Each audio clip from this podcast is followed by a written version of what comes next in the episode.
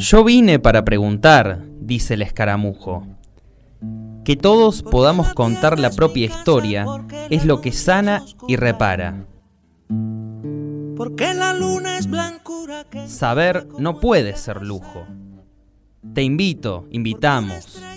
Poder decir por la 101.9 FM al toque. Y porque el escaramujo es de la rosa y del mar. Yo vivo de preguntar, saber no puede ser lujo. Yo vivo de preguntar, saber no puede ser lujo.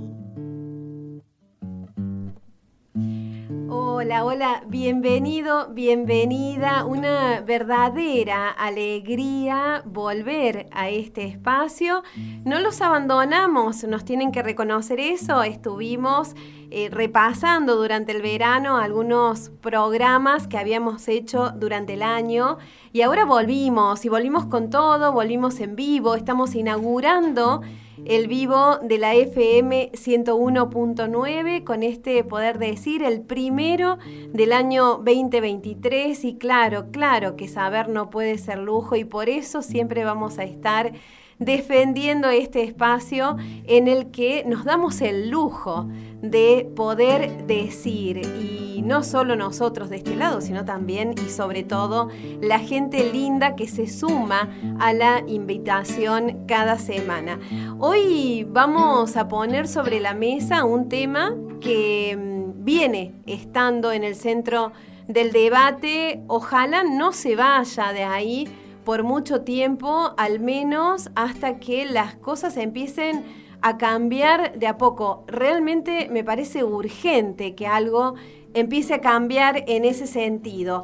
Es imposible no sentirse afectado cuando uno se entera de situaciones como las que lamentablemente se reflejan frecuentemente en los portales de noticias, en las que un grupo de jóvenes atacan violentamente a otra persona. Ya de por sí es difícil imaginar por qué alguien puede atacar violentamente a otra persona y más difícil aún cuando se trata de un grupo contra otro que queda indefenso por el solo hecho de la diferencia numérica entre uno y otros. Y sí, el caso de Fernando Baez Sosa es el que todos conocemos, el que nos tuvo en vilo las últimas semanas por el desarrollo del juicio y es el que nos ha llevado a poner este tema en debate, como decía al principio, pero lamentablemente no es el único. Incluso mientras se desarrollaba el juicio, nos sorprendían los portales de noticias con casos similares al de Fernando, con resultados que por suerte no fueron fatales, que pero por eso no quiere decir que no deban preocuparnos. Incluso en estos días, en General Villegas, Lucas González podría haber sido otro Fernando, ya que fue agredido a la salida de una fiesta de manera salvaje por un grupo de otros jóvenes, lo que derivó en que fuera internado en terapia intensiva y que estuviera luchando por su vida. Pero frente a esto, y mm, fue muy frecuente escuchar por estos días em, preguntas sobre lo que pasó con Fernando Baezosa, buscar respuestas. Cuando veíamos otros casos similares, al mismo momento que se desarrollaba el juicio, eh, la frase común era, che, no aprendimos nada, no estamos aprendiendo nada. Y por esto es que creo que todas estas situaciones lo menos que pueden hacer es interpelarnos llevarnos a preguntarnos qué nos pasa como sociedad, qué grado de violencia está circulando para que esto ocurra, hasta dónde alcanza la responsabilidad de los distintos actores, los propios jóvenes, sus padres, los organizadores de las fiestas, la gente que trabaja en los boliches, los funcionarios. No sé si vamos a encontrar las respuestas a todo, pero al menos vamos a seguir con el debate. Y lo vamos a hacer no solos, por supuesto, porque necesitamos ayuda. En este caso nos va a ayudar nuestra invitada, la licenciada en psicología Mariana Gutiérrez. Y vamos a pedirle que nos ayude a entender un poco qué hay de fondo en este tipo de situaciones. a la que nos estamos refiriendo. Mariana, bienvenida. Muchísimas gracias por estar acá con nosotros. Un placer estar acá inaugurando con ustedes este espacio, así que la agradecida soy yo y, toda la gente de Prana, que es a quien yo represento en este momento. Vamos a empezar por ahí, entonces. Eh, eh, la visita es en representación del Centro Integral Terapéutico Prana. ¿Qué es lo que diferencia a Prana de otros centros de este estilo? Bueno, en realidad somos un, grupo bastante amplio, casi 20, 23 profesionales, eh, todos abocados al tema de la salud. Yo pertenezco al área de psicología, donde somos nueve psicólogas trabajando eh, y también hay nutricionistas, psicomotricistas, psicopedagogas, pediatras, psiquiatras, infantos juveniles y un área eh, también relacionada al bienestar donde ahí tenemos una dermoesteticista y una profesora en yoga. Así que la búsqueda es el bienestar integral del ser humano. Y bueno, y nos vamos dando cuenta que trabajamos intensamente todas y que hay una gran necesidad en, la comunidad eh, de ir en búsqueda ¿no? de estos espacios de análisis para intentar mejorar nuestra calidad de vida y, de eso se trata Prana. Hablando precisamente de esto, de abordajes integrales y de entender, eh, vamos, no solo al ser humano como un ser integral con distintos aspectos para trabajar, sino también a los seres en relación. Eh, ¿Cómo te interpela esto que está pasando y que yo planteaba desde el principio y que nos lleva al debate a partir del juicio por lo que le pasó a Fernando? Eh, ¿Desde dónde hay que intentar entender esto? Hay que empezar a intentar entender esto. Mira, si vamos directamente al origen de esto, yo te tendría que hablar del lugar que ocupa el hijo en el seno materno, que es la célula madre de esta sociedad. Es la prioridad, es un hijo mirado, es un hijo amado, es un hijo esperado, porque el ser humano no nace violento, se hace violento. Y la violencia se puede ejercer de diversas formas. Pero podría decirte que una de las iniciales es la no mirada de quien cumple la función materna. Entonces cuando ese niño crece así, sin eje, sin ley, que la ley también le enseña el seno, eh, ¿quién, quién cumple la función materna. El niño nace sin saber qué está bien, qué está mal. Y esto va de la mano con los límites. Y los límites van de la mano del amor. Entonces la mamá no deja que el niño toque el enchufe porque sabe que eso es peligroso y es un límite. Y así entonces vamos educando y planteando lo que sí, lo que no, la ley. La vamos incorporando y es un modo también de ir enseñando lo que es la responsabilidad a medida que ese niño va creciendo y se va convirtiendo en más grande. Cuando hablas de responsabilidad materna, ¿se refiere a la madre particularmente de ese ser o ahí está la responsabilidad compartida madre, padre o quien ejerza esos roles? Totalmente, es el seno familiar. Eh, hablamos siempre de función materna porque no, es solamente mamá quien, quien puede gestar o parir, sino quien cumple esa función ¿no? de, de maternar y de paternar. Y entonces también ahí están los referentes, los modelos. Y estamos viviendo en momentos de relatos salvajes, ¿no? Que también es un film argentino que pone sobre la escena la locura, cuando se nos escapan todos los caballos desbocados.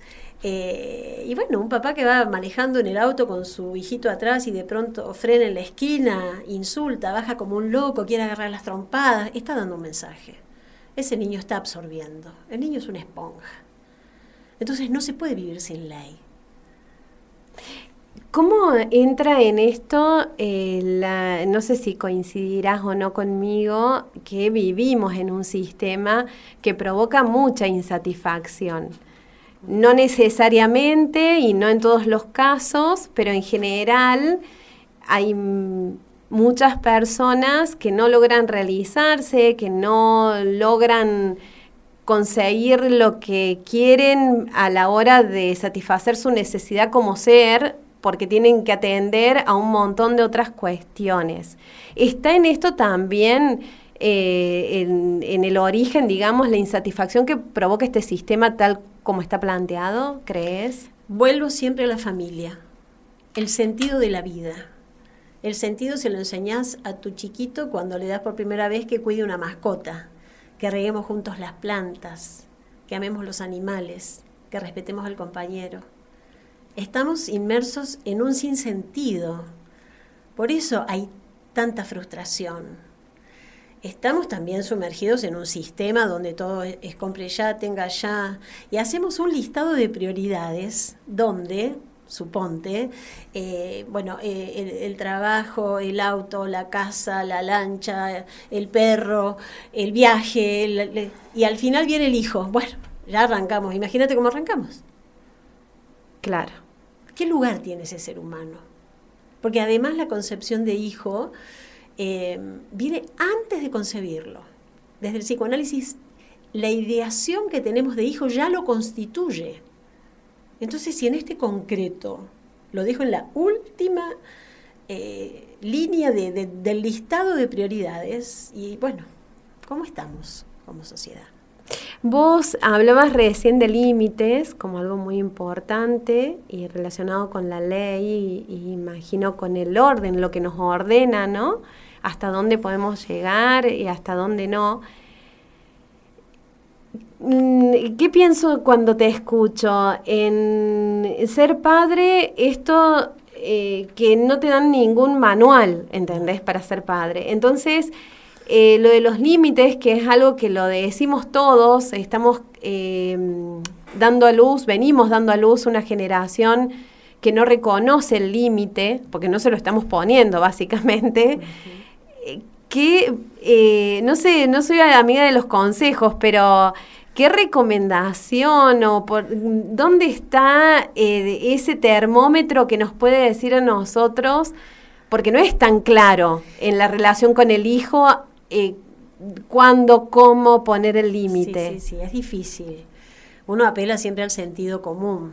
Por lo general tiene el libro gordo de Petete con el hijo del vecino. Claro. o antes de ser padre. Tal cual, tal cual, tal cual.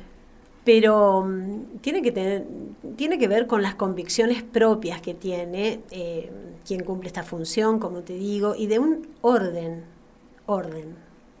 Cuando hablo de orden, hablo de rutina, hablo de, horarios y por sobre todas las cosas hablo de modelos. Hablo más de, mi hacer que de mi decir.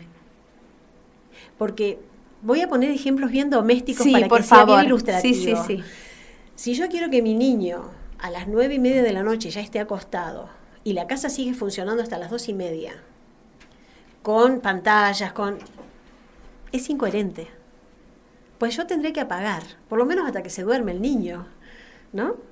Eh, si yo no quiero que el niño coma eh, comida chatarra, y bueno, tendré que hacerme un pequeño curso para hacer, viste, una tarta de verduras, y él me tendrá que ver comer a mí la verdura. Pero para todo eso yo tengo que estar convencida, porque es en esa ambigüedad que tiene el adulto, donde termina dándole el teléfono para que la criatura ya no moleste y él pueda seguir con otras cuestiones. Entonces, me parece que lo que no está claro es el compromiso que uno asume cuando decide ser padre.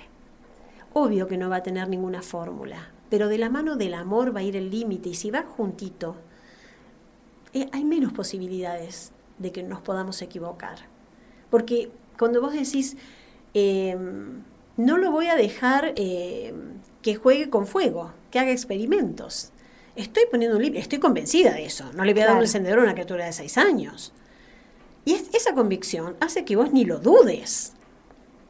Eso habría que trasladarlo a un montón de otras cuestiones.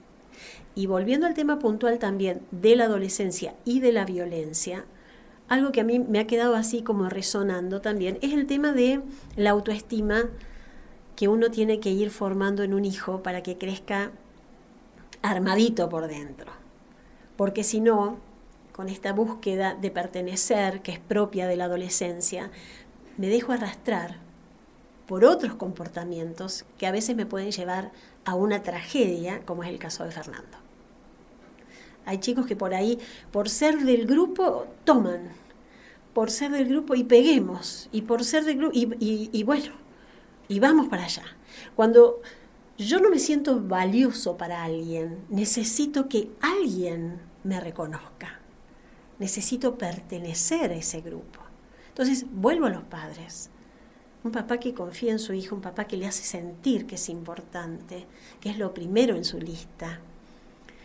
Es más difícil que pueda llegar a vivir una situación tan lamentable como la que han vivido Fernando, bonito que no va a volver nunca más y que no, no, no hay palabras que puedan describir lo que queda para esos papás. Pero los otros han quedado muertos en vida. Ellos junto a sus familias. Y habrá mucho que interpelar, ¿no? Y mucho que analizar. Pero es la otra cara de la moneda que a mí me deja un signo gigantesco de interrogante de decir qué, qué, va a ser de esos adolescentes, ¿no? Con una vida sin sentido. Creo que mm, eh, muchas personas nos encontramos en esa situación de lamentarnos, por supuesto, por Fernando y eh, desear que eso nunca hubiera sucedido, pero también no puede no tocarnos lo que ha pasado con todas esas vidas. O sea, son muchas vidas arruinadas entre las vidas de los jóvenes y las de los padres, esas familias. ¿Estamos tratando a nuestros hijos como trámites? Y a veces, a veces pareciera, ¿no? A veces no, no, no, tomamos dimensión de lo que significa formar un ser humano para ponerlo en esta sociedad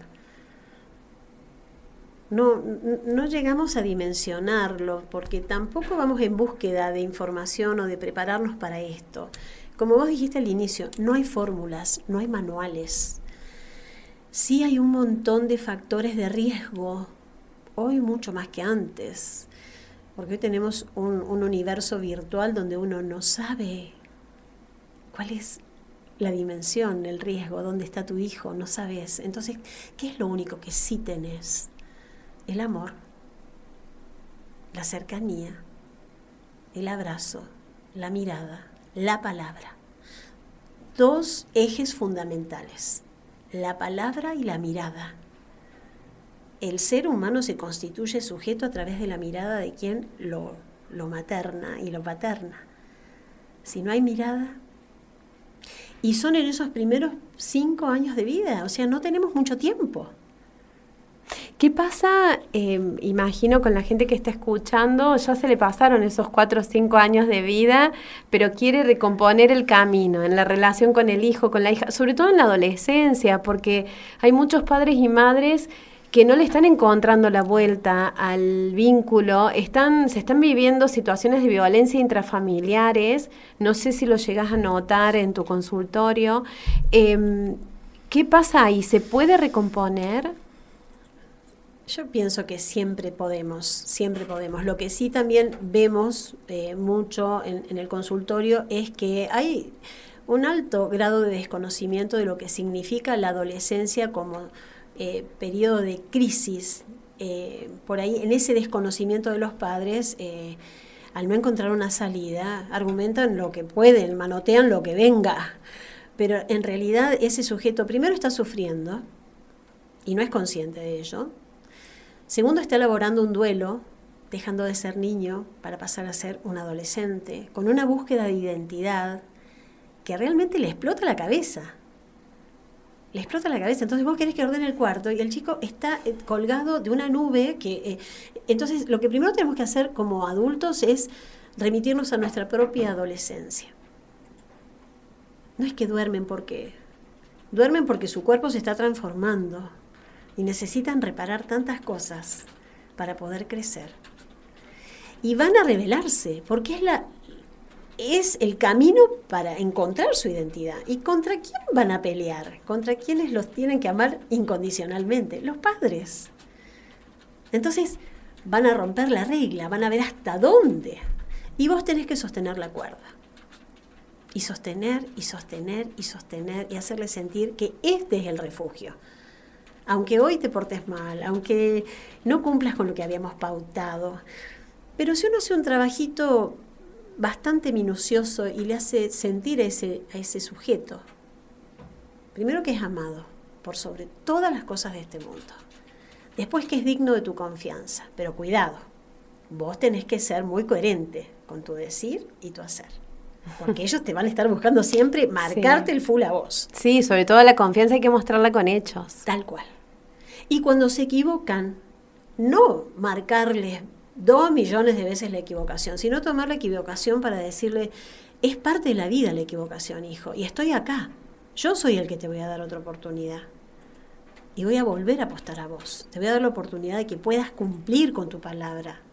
Y estar cerca, cerca, sin que ellos nos vean. ¿Viste? Como un barquito que uno pone en el río y uno va por la vera del río viendo a veces van a tener algunos atajos, algunos rápidos y después más lentos, eh, ayudarlos, pero también dejarlos que ellos vayan fortaleciéndose frente a la frustración, que es otra de las cosas que tampoco los estamos dejando cursar.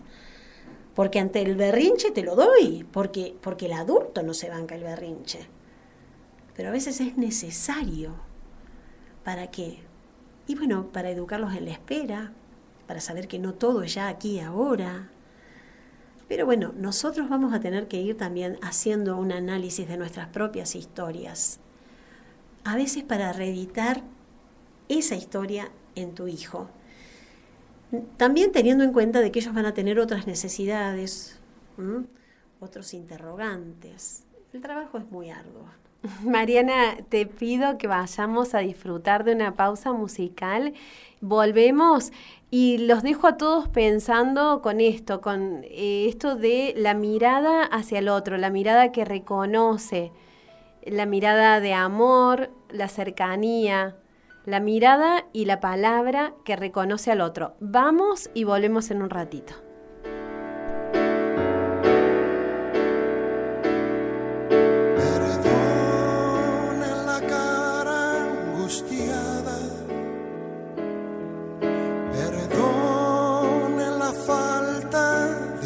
Abrazo,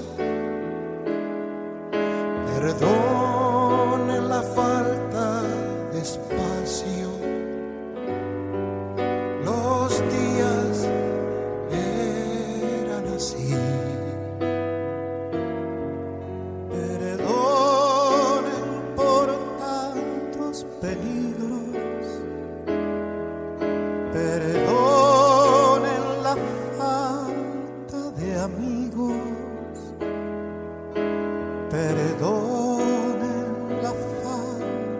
de abrigo, los días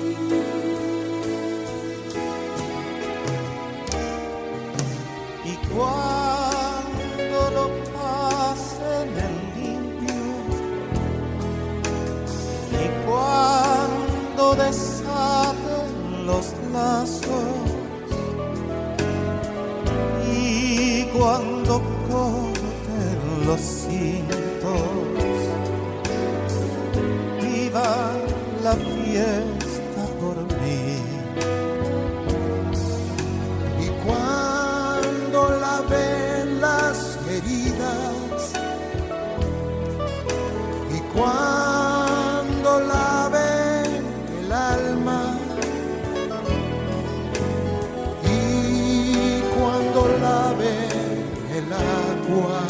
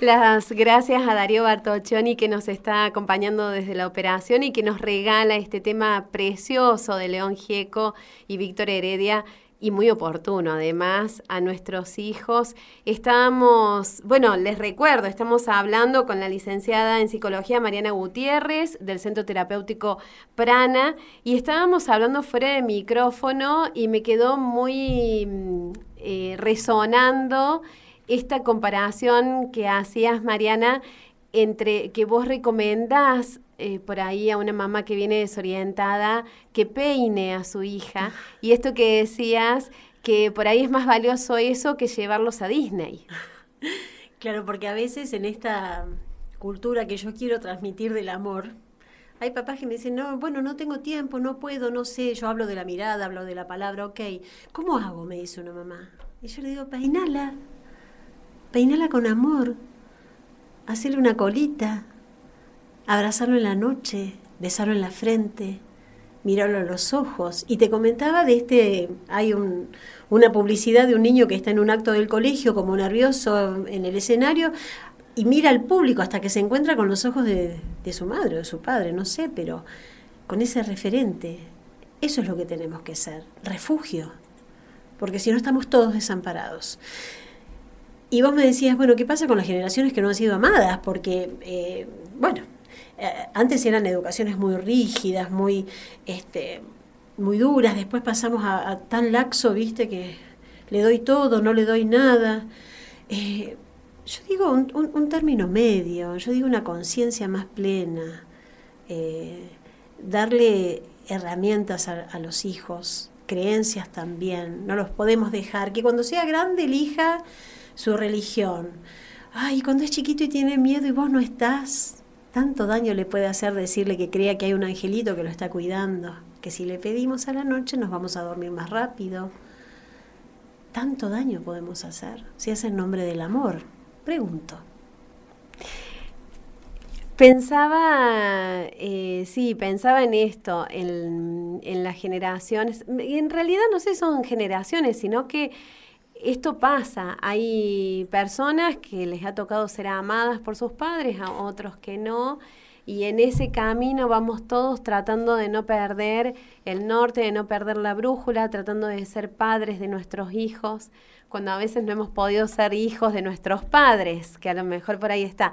¿Vos qué decías, qué me decías de esto de maternarnos a nosotros? Y bueno, yo cuando me encuentro con historias así, les pido que eh, busquen su niño interno y que puedan automaternarse, que traten de sanar a sí mismos, cuidándose, generando este amor propio que tanta falta hace.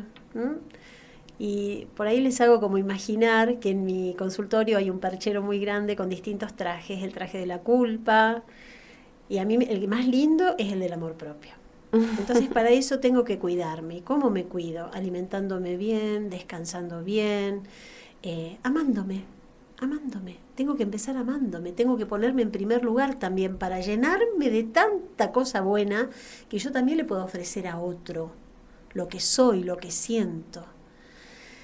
Es un trabajo arduo. Sí, Son eh, procesos largos. Claro, y, pero bueno, un trabajo que creo que no hay que descuidar, porque si no después nos pasan estas cosas. Em, pensaba yo antes de venir acá en esto que pasó con Fernando y que sigue pasando. Eso nos duele un montón, que siga pasando, que esto ha estado resonando en, en los televisores, en las pantallas, sigue y sin embargo sigue pasando hay en algunas personas un desprecio por otra eh, eh, eh, otro tipo de personas que consideran que son de menor calidad o que no deben ser considerados personas. Digo, como para que esa vida del otro no, valga. Tampoco vale la de ellos mismos. A veces pegan en el otro, pero como si se estuvieran pegando a sí mismos. Volvemos al desamor. Es una sociedad que hoy está totalmente afectada por la falta de amor. Entonces, eso lo tenemos que enseñar desde el momento cero, pero para eso yo necesito hacerle sentir a ese ser humano que es valioso. Él no es el valioso, Por eso no le puede hacer lugar a la vida de otro, porque a él tampoco se la dieron. Y no lo estamos justificando, lo estamos explicando. Claro. ¿No? Porque si, de acuerdo a nuestro origen eh, todo va a ser una catástrofe, después nosotros tenemos la posibilidad de elegir otros caminos, de buscar otros referentes. A veces nuestros padres no lo fueron, pero fuera puede ser un profesor, un amigo, un vecino. Eh, también uno tiene que invitar a las personas a mirar, a mirar, volvemos a la mirada, volvemos a la palabra. Este, estamos todo el tiempo hiperconectados pero no podemos dialogar. Entonces viene todo una crisis, crisis de parejas, crisis con los hijos, crisis con el vecino, y, bueno, y así estamos. Eh, pero tiene que ver con esto, me parece, con, con no ser valiosos para nosotros mismos. Yo pensaba en esto que a veces eh, se escucha y se dice y a lo mejor tendríamos que empezar a, a replantearlo esto, el negro de mierda o el bolita, el paraguas, el, ¿entendés? Eh, como si hubiera una calidad de, una determinada persona que, que tiene características que lo hace menos que uno y que a lo mejor es bueno, es una frase, ¿no? Bueno, o esto que por ejemplo a mí no me gusta nada cuando dicen, bueno, yo digo negro de mierda, pero no me refiero al color de piel, sino al alma. ¿Y, y qué es lo menos peor en eso? Sí, no, o, no, es una persona bien. A ver, ¿y qué es una persona bien? Claro. ¿De rubio de celeste? ¿Cuál es el tema? Claro. Yo creo que la clasificación viene desde que el mundo es mundo. El tema es cómo, cómo vamos evolucionando o no eh, a lo mejor vos vas a, ciudades como, yo solamente conozco Nueva York, pero ahí vi una, diversidad de, razas, de etnias, de, de, looks, de todo. Eh, y, tan integrado todo y tan magnífico. Bueno, en ese escenario, pienso que acá también podríamos hacerlo, pero tiene que ver con lo, educativo, con lo cultural. Eh, y bueno, y mientras no eduquemos tampoco vamos a evolucionar. Eh, a mí me parece que, tiene que ver directamente con la educación. Eh, en otros lugares del mundo vos ves que las empresas llegan a ver un mínimo rasgo de no aceptación a la diversidad y quedas anulada en la primera entrevista de trabajo. Y estoy hablando de países del primer mundo. Entonces, cuidado porque la diversidad vino para quedarse. Y nosotros, si no evolucionamos, vamos a, seguir siendo nosotros ciudadanos de tercera. Porque detrás de un cuerpo que nadie elige cómo venir al mundo, hay un ser. Entonces, cuidado con eso también. Yo no elijo ni, mi envase, ni, ni, si voy a tener el cabello rizado o lacio. Yo vine así y veré cuál, de qué modo hago mi mejor versión como sujeto. Así que eh, eh, te das, te das una idea que exige una lectura un poco más profunda. Totalmente. Si vos vemos que, si vamos viendo que la educación cada vez es, más precaria, ¿cómo hacemos? ¿Cómo recuperamos esas cabecitas? Es difícil. ¿Tenés pacientes jóvenes? Sí, yo hago adolescentes y adultos. ¿Qué ves en general, por supuesto, te pregunto, en los pacientes jóvenes? ¿Qué piden si es que están pidiendo algo de nosotros, los supuestos adultos? Bueno, los muy adolescentes están muy metidos en su mundo eh, virtual, eh, muy, eh, yo diría, enojados, muy sin sentidos no saben ni qué reclamar, pero en el espacio terapéutico lo que encuentran es una escucha activa. Entonces, ese espacio lo disfrutan y a veces se hacen mucho más prolongados los, los tratamientos porque ellos no quieren dejar ese, ese ratito. Así que eso veo, no mucho más, ¿eh? no, no, no, no, puedo decir que los adolescentes de hoy son difíciles, eh, diferentes a los de ayer, a los de mañana, no, son estos, los de aquí, los de, en este contexto, con esta realidad. Eh, y los adultos, mucho vacío, mucha, mucho sinsentido, mucha tristeza, mucha angustia. Bueno, y ahí trabajamos. Qué difícil, qué difícil, ¿no? Si desde un adulto hay un sinsentido qué difícil ayudar a crecer en autoestima y en valor de sí mismo a un adolescente si yo he perdido el sentido. Tal cual, tal cual. Pero lo interesante es que mientras nos detengamos un minuto a buscar la punta del ovillo, a través del análisis, de, lo que quieras, eh, otros lo buscan a través de una pasión, o, eh, hay una puerta de, salida, hay una llave que nos abre la puerta.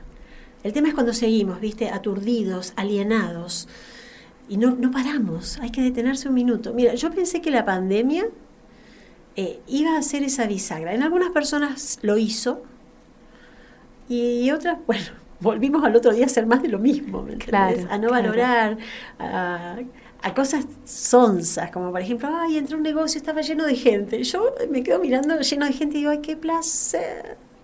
Porque cuando todo estuvo vacío, fue tan doloroso, fue tan tremendo.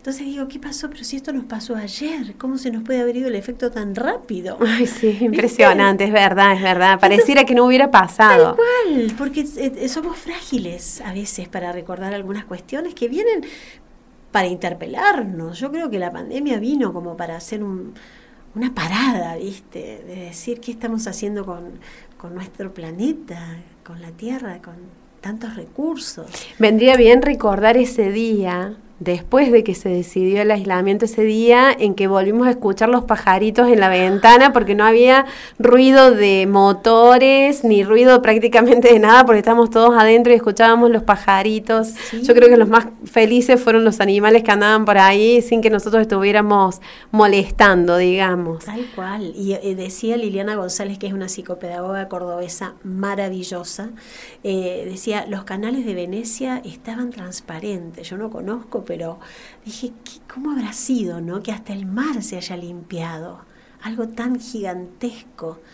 O sea que nosotros en movimiento verdaderamente hacemos bastante lío. Afectamos, sí, afectamos. Volviendo y buscando hacer un cierre, que nunca hay cierre en estas cuestiones, esto quisiera rescatar y que me ayudes a hacerlo, esto de mm, recuperar la mirada hacia el otro, la escucha activa, esto que decías, las posibilidades que encierran los silencios de vez en cuando, las pausas de vez en cuando, permitirnos eso. A veces parece que no, que en la vorágine que tenemos, en las cosas que tenemos que atender, no es posible. Eh, si uno se lo permite, ¿es posible? Y es como todo, hay que hacer un ejercicio, ¿no? De parar un ratito y de poder saborear pequeñas, grandes acciones del día. Podría decirte despertar y si ese día no nos duele nada, ser conscientes de que ese cuerpo sano está despertando para iniciar un día, de cuando te metas bajo la ducha, sentir que el agua recorre tu cuerpo, que si tomas un café, sentir el olor del café, conectar con los sentidos, conectar con la vida. Y si va de la mano del amor, ni te explico. Es un combo completo. Entonces ir en búsqueda del amor. El amor se puede manifestar de tantas formas. A veces sonriéndole a una persona, saludando, abrazando, dándole la bienvenida, eh, son pequeños actos. Entonces, no distraernos con tanta cosa. Tanta cosa. Es aquí, es cortito, es aquí. Mariana Gutiérrez, licenciada en psicología. Contame dónde y cómo encontramos el centro Prana para Prana está en la calle Lavalle 1751. Bien. Ahí trabajamos eh, horario corrido de lunes a viernes. Eh, bueno, y somos un elenco muy importante, hay muchísima gente joven, muy comprometida, muy profesional. Yo diría que soy una de las más grandes, o la más grande de todas. Eh, pero bueno, estoy muy, muy contenta de ser parte de, este equipo y bueno, y estamos abiertos a, la comunidad de Río Cuarto para ofrecerles el mejor de los servicios. También están en Instagram. Por supuesto, prana, eh, guion bajo, a ver, lo buscamos, lo, buscamos, sí, sí, sí, sí. Sé que es... Prana Centro Integral Terapéutico, Ahí tengo yo. Prana-terapéutico. Perfecto. Así nos encuentra. Así que, bueno, ya lo saben, eh, si mm, quieren darse una vueltita por Instagram, ahí pueden ver lo que se hace o lo que se propone, eh, mejor dicho, en Prana, Centro Integral Terapéutico. Licenciada Mariana Gutiérrez, un enorme placer haberte tenido en este espacio. Esperamos que no sea la última de las visitas. Muchísimas gracias por estar acá con nosotros. Muchísimas gracias a ustedes, el placer ha sido todo mío. Darío Bartoccioni en los controles, eh, un agradecimiento enorme a vos que estás del otro lado por darle sentido a esto que hacemos. Y muchas gracias por supuesto a toda la gente linda de la comunidad al toque que anticipo vamos a estar eh, dando sorpresitas de ahora en más, cada vez van a ser más, así que estate atento siempre en la 101.9. Gracias, que disfrutes del viernes, de cada momento, del fin de semana, del lunes también, que aunque sea lunes se puede disfrutar. Abrazo grande, hasta la semana que viene.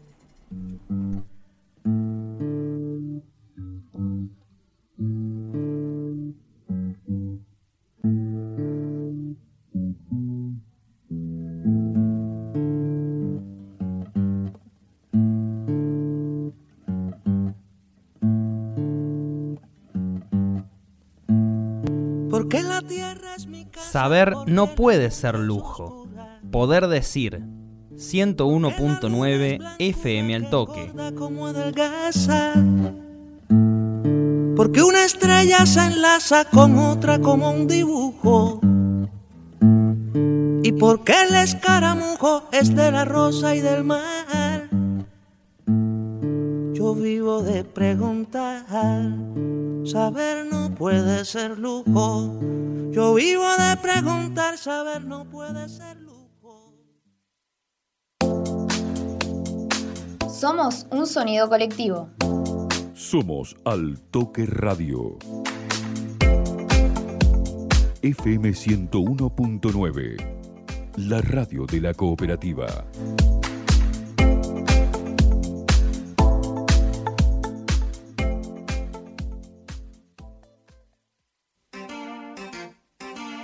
Inicio espacio publicitario.